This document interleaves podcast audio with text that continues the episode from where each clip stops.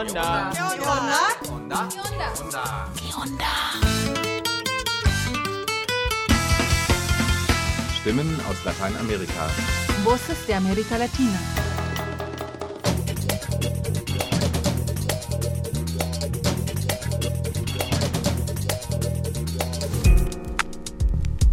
Hallo und willkommen zum Onda Info 551. Heute Honduras Spezial. Im Sommer 2022 reiste eine Delegation deutscher Journalistinnen nach Honduras. Im Blick Menschenrechte, Landkonflikte, Neoliberalismus. Denn trotz der linken Präsidentin Chamora Castro ist die Lage weiterhin besorgniserregend. Die Delegation besuchte unter anderem Gemeinden der afroindigenen Garifuna. Ihr hört dazu einen Beitrag von Steffi Wassermann. Den zweiten Beitrag erstellte Jutta Blume zum Thema Privatstädte. Dieses neoliberale Modell wurde in Honduras als erstes getestet.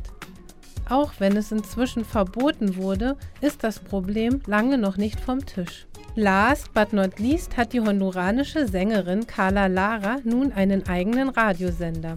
Hört selber rein. Und mehr Infos zur Honduras-Delegation gibt es unter hondurasdelegation.blogspot.com. Wie immer wünschen wir euch eine interessante halbe Stunde. Das Onda-Info-Team.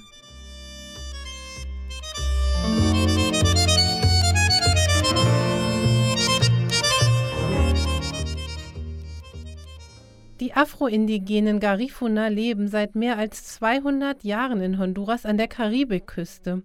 Permanent müssen sie ihre fundamentalen Menschenrechte verteidigen.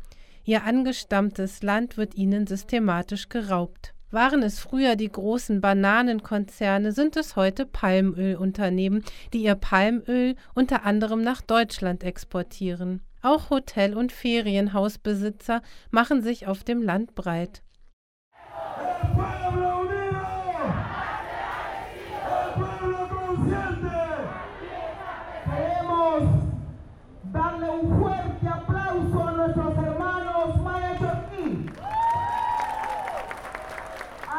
Im August 2022 in der honduranischen Hauptstadt Tegucigalpa.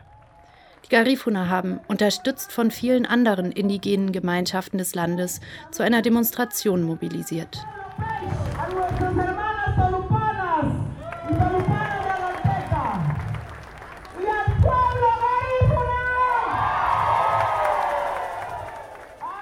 Miriam Miranda, Koordinatorin der Garifuna-Organisation Ofrani, fordert, dass die fundamentalen Rechte der Garifuna respektiert werden.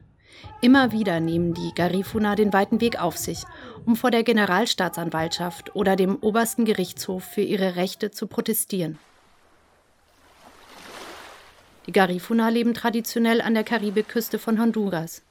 Sie leben vom Fischfang und von der Landwirtschaft. Doch beides wird zunehmend unmöglich.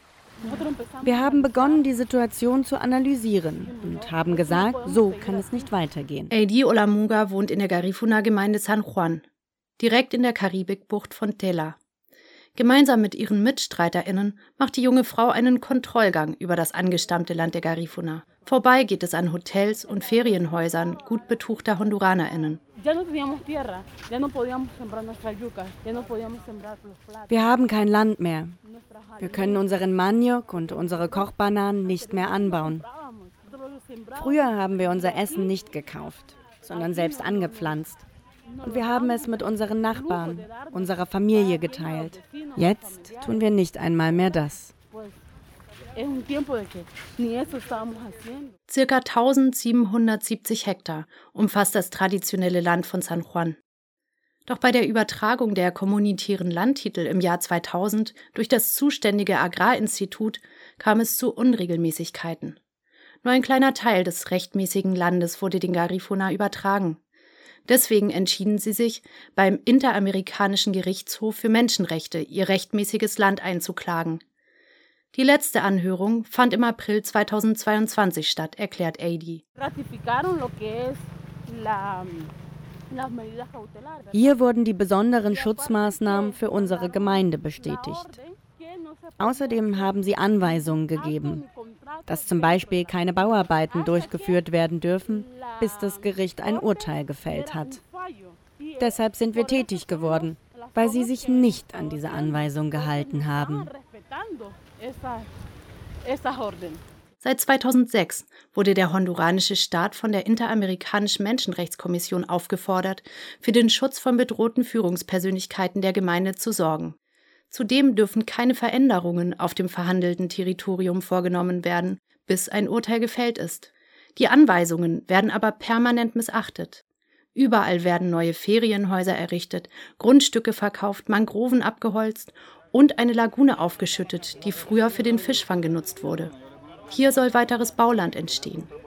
Die Garifuna von San Juan versuchen, durch Kontrollgänge und kleine Straßenblockaden das illegale Treiben auf ihrem traditionellen Territorium zu stoppen.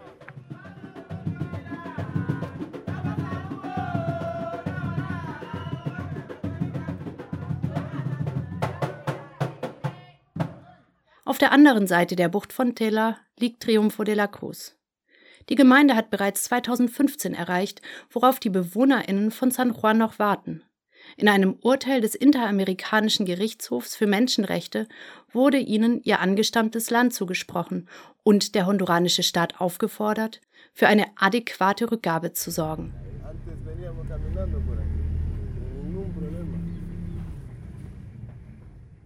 Auf der Ladefläche eines Pickups geht es über das Territorium der Garifuna von Triunfo de la Cruz. Auch hier stehen Ferienressorts und luxuriöse Wochenendhäuser. Von der Straße aus sind immer wieder Baustellen zu sehen und schnell wird klar, auch hier wird, trotz des Gerichtsurteils, einfach weitergebaut.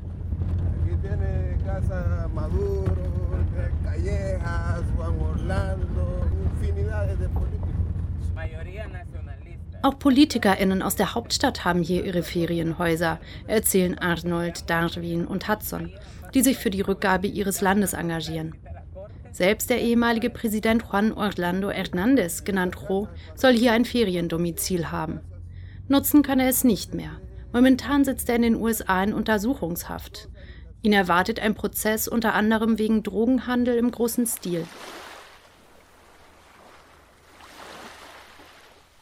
Mit dem Pickup geht es bis zum Strand der Playa Escondida, dem verborgenen Strand. Bis ans Ufer wurden hier Villen, Bars und Restaurants gebaut. Zuletzt wurde sogar ein halber Berg abgetragen, um mehr Bauland zu gewinnen. Der Berg ist ein heiliger Ort der Garifuna. Die Playa Escondida gehört zur Gemeinde Triunfo de la Cruz und ist traditionelles Land der Garifuna. Alfredo Lopez, ehemaliger Vizekoordinator der Garifuna-Organisation Ofrani, blickt aufs Meer und erklärt die Schwierigkeiten, die mit der Landrückgabe verbunden sind. Sie verlangen einen hohen Geldbetrag. Der Staat hat aber erklärt, er verfüge nicht über die nötigen finanziellen Ressourcen. Aber wessen Problem ist es dann? Uns interessiert nicht, ob sie die finanziellen Ressourcen haben oder nicht. Ein zentrales Problem ist, dass die Hotel- und Villenbesitzerinnen entschädigt werden sollen, gleichzeitig der Staat aber kein Geld hat, die vielen Millionen aufzubringen, die dafür nötig wären. Eh, Deshalb schlagen sie uns einen Tausch vor, einen gleichwertigen Ort mit den gleichen Bedingungen anderswo zu finden, um die Gemeinschaft dorthin zu verlegen. Aber das ist für uns ausgeschlossen. Man kann nicht um diesen Ort verhandeln. Er ist einzigartig für uns. Die Garifuna fordern vom Staat lediglich, dass er sich an die eigenen Gesetze hält und dass er internationale Konventionen respektiert, die er ratifiziert hat. Wir haben dem Staat nicht die Pistole auf die Brust gesetzt, damit er diese internationalen Konventionen für uns unterzeichnet. Wir waren nicht einmal dabei. Wir verlangen nicht mehr, als dass sie auch eingehalten werden. Unabhängig davon, ob es sich um eine Regierung der Linken oder der Rechten oder der Mitte oder was auch immer handelt. Seit Anfang des Jahres ist in Honduras eine teilweise progressive Regierung an der Macht. Die Präsidentin Xiomara Castro trat mit vielen Versprechungen für mehr soziale Gerechtigkeit an. Die Garifuna spüren davon bisher nichts. Und die Justiz wird ohnehin noch von Vertrauten der alten MachthaberInnen kontrolliert. So bewegt sich auch bei der Aufklärung eines Verbrechens bisher nichts, das die BewohnerInnen von Triunfo de la Cruz im Juli 2020 erschütterte. Ich bin ein Cousin von Snyder Centeno, der entführte Präsident von Triunfo. Er wurde mit Milton, Gerardo und Swami entführt. Sie haben alle für unsere Rechte gekämpft. Erzählt Darwin Centeno an der Playa Escondida. Der junge Mann ist Mitglied im Landverteidigungskomitee von Triunfo de la Cruz. In den frühen Morgenstunden des 18. Juli 2020 wurden der Gemeindepräsident Snyder Centeno und drei seiner Mitstreiter aus ihren Häusern entführt. Die Entführer kamen in Pickups ohne Kennzeichen und mit Westen der honduranischen Ermittlungspolizei DPI. Seitdem fehlt jede Spur von den Männern.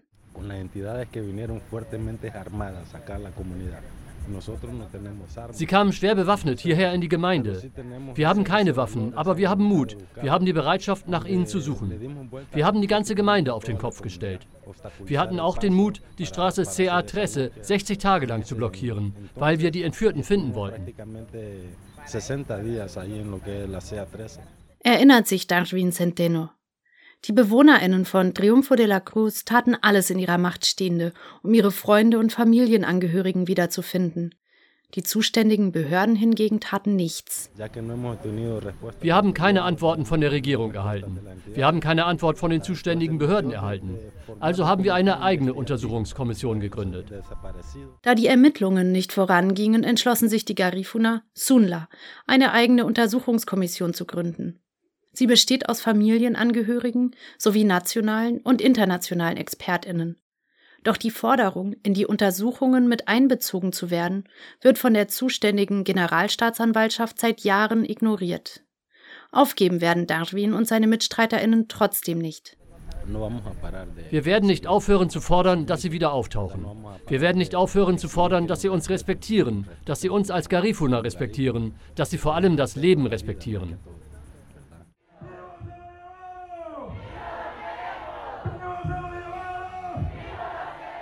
Die Garifuna fordern die Rückgabe ihres geraubten Landes und dass endlich im Fall der gewaltsam verschwinden gelassenen aus Triunfo de la Cruz ermittelt wird. Dafür nehmen sie immer wieder den weiten Weg in die Hauptstadt Tegucigalpa auf sich. Daran erinnert Miriam Miranda am 9. August, dem Tag der internationalen Völker.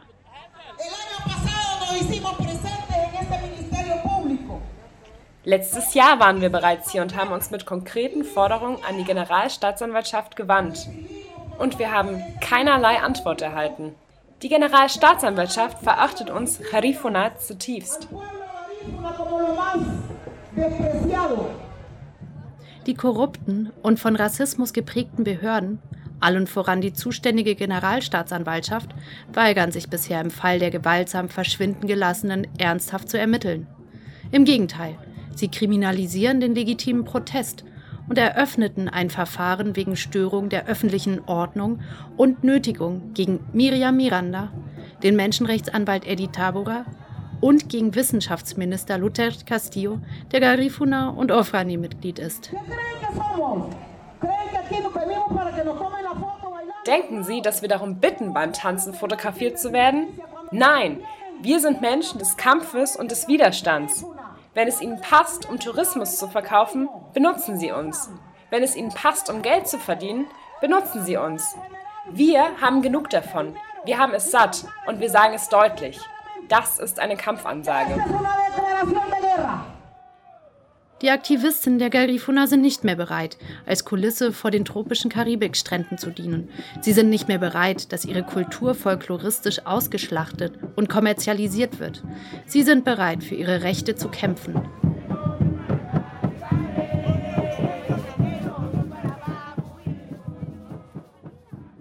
Der Einsatz für Menschenrechte bleibt auch unter der neuen Regierung extrem gefährlich. Ofrane berichtete Ende Oktober von einer Welle von Bedrohungen und Einschüchterungsversuchen entlang der ganzen Bucht von Tela. Unter ihnen Mitglieder des Landesverteidigungskomitees von Triunfo de la Cruz und Alfredo López. Er wurde mit dem Tod bedroht, falls er Triunfo de la Cruz nicht binnen 24 Stunden verlasse. Er will bleiben.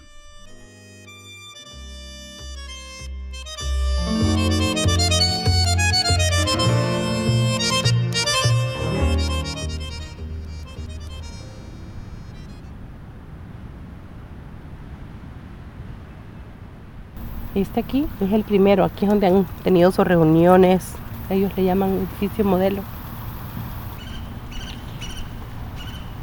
Ya de aquí no podemos pasar. Todo ya para allá es de ellos. Es ist das erste, dort, wo sie ihre Versammlungen abhalten. Sie nennen es Musterhaus. Ab hier dürfen wir nicht weitergehen. Das alles gehört ihnen.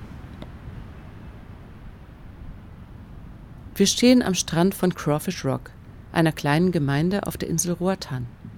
Der schmale Streifen Strand besteht aus weißem, festgebackenen Kalk. Nördlich der Insel liegt eines der größten Korallenriffe der Welt.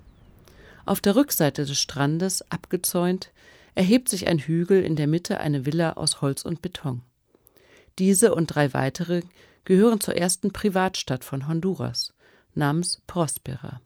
Die EinwohnerInnen von Crawfish Rock haben keinen Zutritt zum umzäunten und videoüberwachten Gelände von Prospera.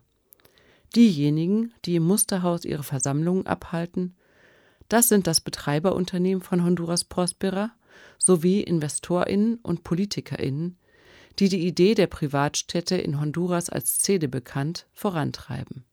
Es handelt sich um ein politisches Projekt von Juan Orlando Hernández, gestrickt von einem internationalen Netzwerk von einflussreichen Personen, die das Thema der CEDES auf globaler Ebene vorantreiben.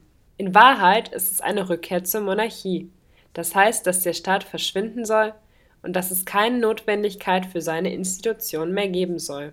Denn das ist letztlich die Vision der Libertären. Sagt Miriam Miranda, Koordinatorin der Garifuna-Organisation Ofrani, die sich von Anfang an gegen private Unternehmensstädte engagierte. Die Sonderzonen für Entwicklung und Arbeit, kurz CEDE, sind Enklaven, in denen Unternehmen die Kontrolle übernehmen, ihre eigenen Gesetze schreiben und eine eigene Gerichtsbarkeit einführen.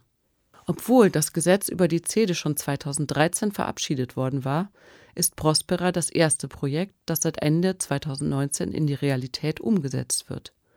Es folgten zwei weitere, die CEDE Morazan und die CEDE Orchidea. Seit 2020 wuchs auf Roatan und landesweit der Protest gegen die Privatstädte.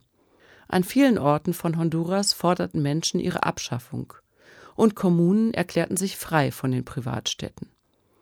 Am 21. April 2022 wurde das CEDE-Gesetz vom Parlament einstimmig außer Kraft gesetzt. Die bestehenden CEDE aufgefordert, ihre Projekte in andere Wirtschaftsmodelle umzuwandeln. Das Unternehmen Honduras Prospera zeigt sich davon wenig beeindruckt. Von der schmalen Straße aus, die sich über die Hügel nach Crawfish Rock windet, lässt sich auf die Bauarbeiten an einem mehrstöckigen Rohbau blicken. Wir schaffen Jobs für Inselbewohner, steht auf dem Plakat an einem Wachhäuschen und wir halten uns an alle Gesetze. Obwohl es den Beschluss gibt, mit dem eigentlich das Gesetz aufgehoben wurde, wird dieser Beschluss einfach nicht beachtet. Es ist für sie absolut bedeutungslos. Prospera hat nämlich seine Bauarbeiten nicht gestoppt. Im Gegenteil, sie werden vorangetrieben. Sagt Melissa Martinez, Ofrane-Aktivistin von der Insel Roatan und Vanessa Cardenas, Vizepräsidentin des Patronato, des ehrenamtlichen indigenen Gemeinderats von Crawfish Rock, ergänzt wir, die Einheimischen, wissen, dass sie speziell dieses neue Gebäude nach der Aufhebung des Gesetzes begonnen haben. Auf der Baustelle entstehen die Duna Residences. Vier mehrstöckige Häuser mit Apartments, Büros und Coworking Spaces. Dass jetzt so schnell gebaut wird, könnte einem taktischen Kalkül folgen nämlich mit einer möglichst großen Investitionssumme eine Verhandlungsmasse gegenüber der honduranischen Regierung aufzubauen, vermutet Vanessa Cardenas.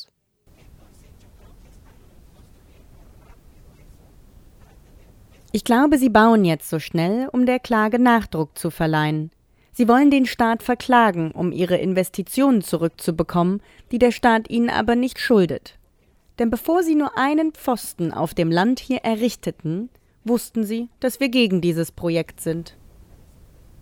Am 26. April 2022 schreibt die Anwaltskanzlei White Case, die die Unternehmen der CEDE Prospera vertritt, zum ersten Mal an die Präsidentin von Honduras.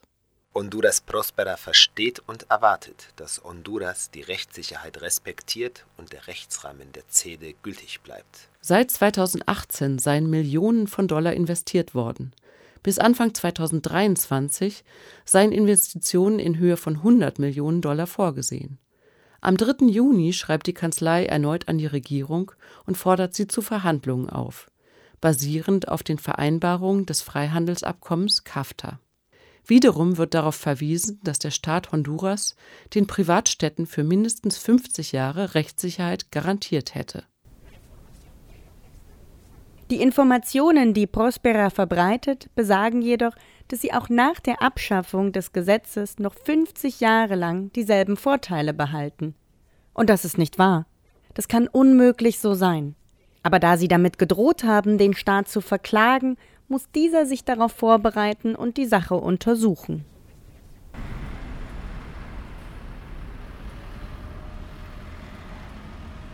Fernando Garcia arbeitet in einem unscheinbaren Gebäude in der honduranischen Hauptstadt Tegucigalpa. Auf zusammengeschobenen Schreibtischen, die fast das ganze Zimmer einnehmen, stapeln sich Berge von Papier. Fernando Garcia ist Sonderbeauftragter der Regierung für die Rückabwicklung der CEDE. Garcia und seine zwei Mitarbeiter leisten Detektivarbeit.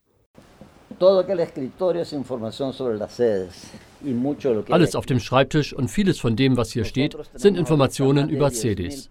Wir haben jetzt mehr als 10.000 Seiten.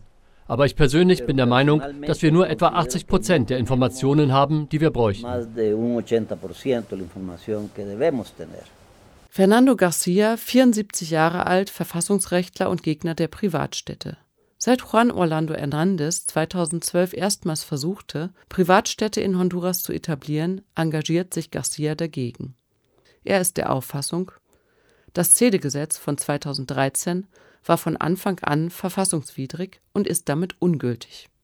Die InvestorInnen können keine Rechtssicherheit basierend auf einem verfassungswidrigen Gesetz fordern. ¿Cómo pueden los bufetes de abogados de ellos considerar de que wie können Ihre Anwaltskanzleien also glauben, dass die Verfassungsreform korrekt war, wenn sie gegen die unantastbaren und unveränderbaren Artikel der Verfassung über das Staatsgebiet und die Regierungsform verstößt? Das nimmt Ihnen niemand ab. Die Bautätigkeiten in der Cede Prospera müssten nach der aktuellen Gesetzeslage von der Gemeindeverwaltung von Roatan genehmigt werden. Garcias Büro hat sie angeschrieben. Ihre Antwort habe so gelautet. Uno. Es gibt keine Kooperationsvereinbarung zwischen den CEDIs und der Gemeindeverwaltung. Zweitens, es gibt keine Steuerunterlagen. Sie zahlen keine Steuern. Drittens, sie haben keine Betriebsgenehmigung von der Gemeindeverwaltung. Viertens, sie haben keine Umweltgenehmigung.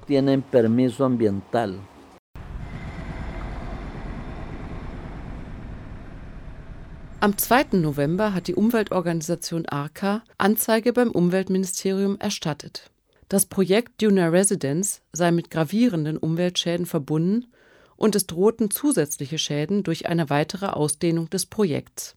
Gleichzeitig wird eine Klage des Unternehmens Honduras Prospera gegen den honduranischen Staat immer wahrscheinlicher. Nach Aussage von Wirtschaftsminister Pedro Barquero droht das Unternehmen mit einer Schadensersatzklage vor einem US-amerikanischen Schiedsgericht in Höhe von über 10 Milliarden Dollar.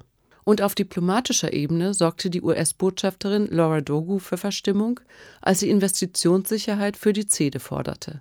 Die Auseinandersetzung um die Abschaffung der CEDE nimmt damit gerade an Fahrt auf. Tantos siglos, tantos mundos, tanto espacio y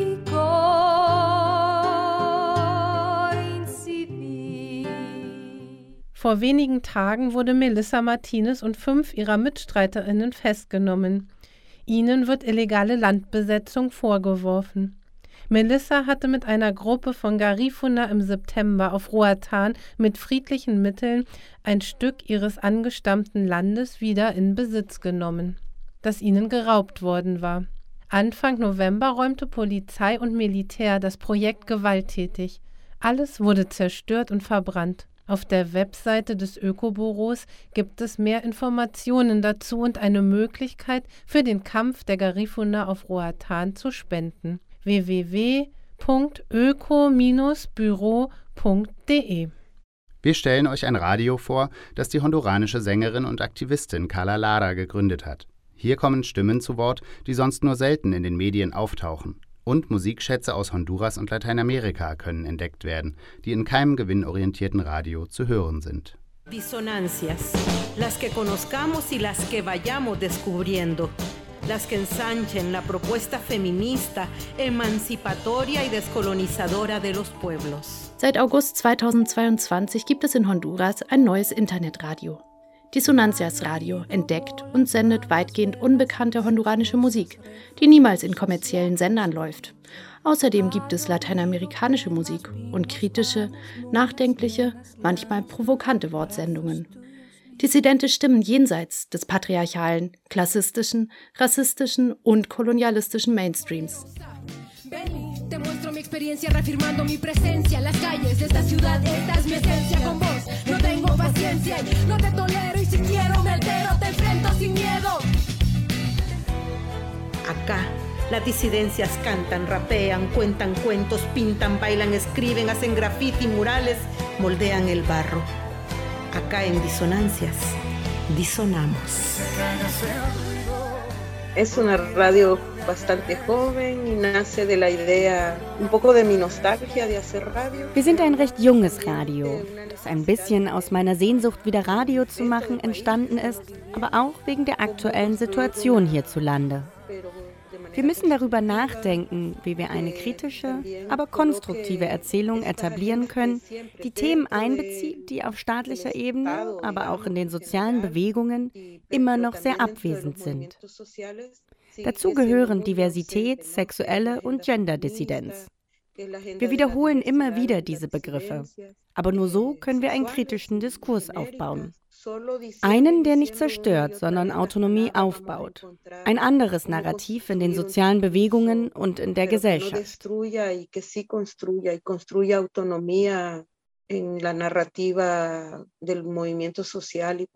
Carla Lara, Singer-Songwriterin und Aktivistin, ist mit Junior Velázquez, Marcela Lara und Patricia Toledo Teil des derzeit noch sehr kleinen Redaktionskollektivs. Neben dem politischen Magazin Disonancias liegt ihr die Literatursendung Te Leo y Te Canto besonders am Herzen.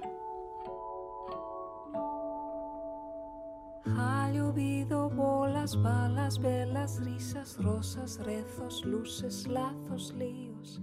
Ha llovido penas, pinos, panes, lunas llenas, llanos, brazos tuyos míos. Te leo y te canto. Te leo y te canto. y si vamos a dar un paseo por las letras. Por la siempre, siempre la música y la poesía, digamos el arte, para mí es un, un pilar fundamental de la radio. Immer, immer Musik und Poesie. Für mich ist die Kunst ein Grundpfeiler des Radios. Wir leben in Ländern, in denen es wenig Ermutigung zum Lesen gibt. Ich höre, dass viele Leute, die schreiben, große Schwierigkeiten haben. Sie können nur mit ganz viel persönlichem Engagement etwas publizieren, weil es keine öffentlichen Institutionen gibt, die die Veröffentlichung von Büchern fördert. Es gibt eine Menge freiberufliche Herausgeberinnen und unabhängige kleine Verlage. Aber für die Autorinnen bleibt die große Herausforderung, dass ihre Werke gelesen werden. Daher denke ich, dass es ein schöner Beitrag des Radios ist, sie zu lesen. Entonces yo pienso que una contribución bonita desde la radio es leerles. Disonancias Radio ist noch im Aufbau. Verschiedene zentralamerikanische Radiokollektive platzieren dort nach und nach ihre Programme. So zum Beispiel Radio Chivalba des Historikers Sergio Ber oder Radio 8 de Octubre aus Costa Rica. Seit kurzem ist auch das honduranische Kollektiv von trans- und nicht-binären Personen De Pueblo y de Barrio mit einer eigenen Sendung präsent. siglos, tantos mundos, tanto espacio y coincidir. Gracias por haber coincidido en Disonancias. Unter www.dissonantiasradio.com gibt es 24 Stunden täglich Programm und die Dissonantias App zum Herunterladen. Für diese Sendung verwenden wir Berichte von freien Radios, Agenturen und Korrespondentinnen aus Lateinamerika. Weitere Beiträge und Texte von Ponal findet ihr auf der Internetseite des Nachrichtenpool Lateinamerika www.npla.de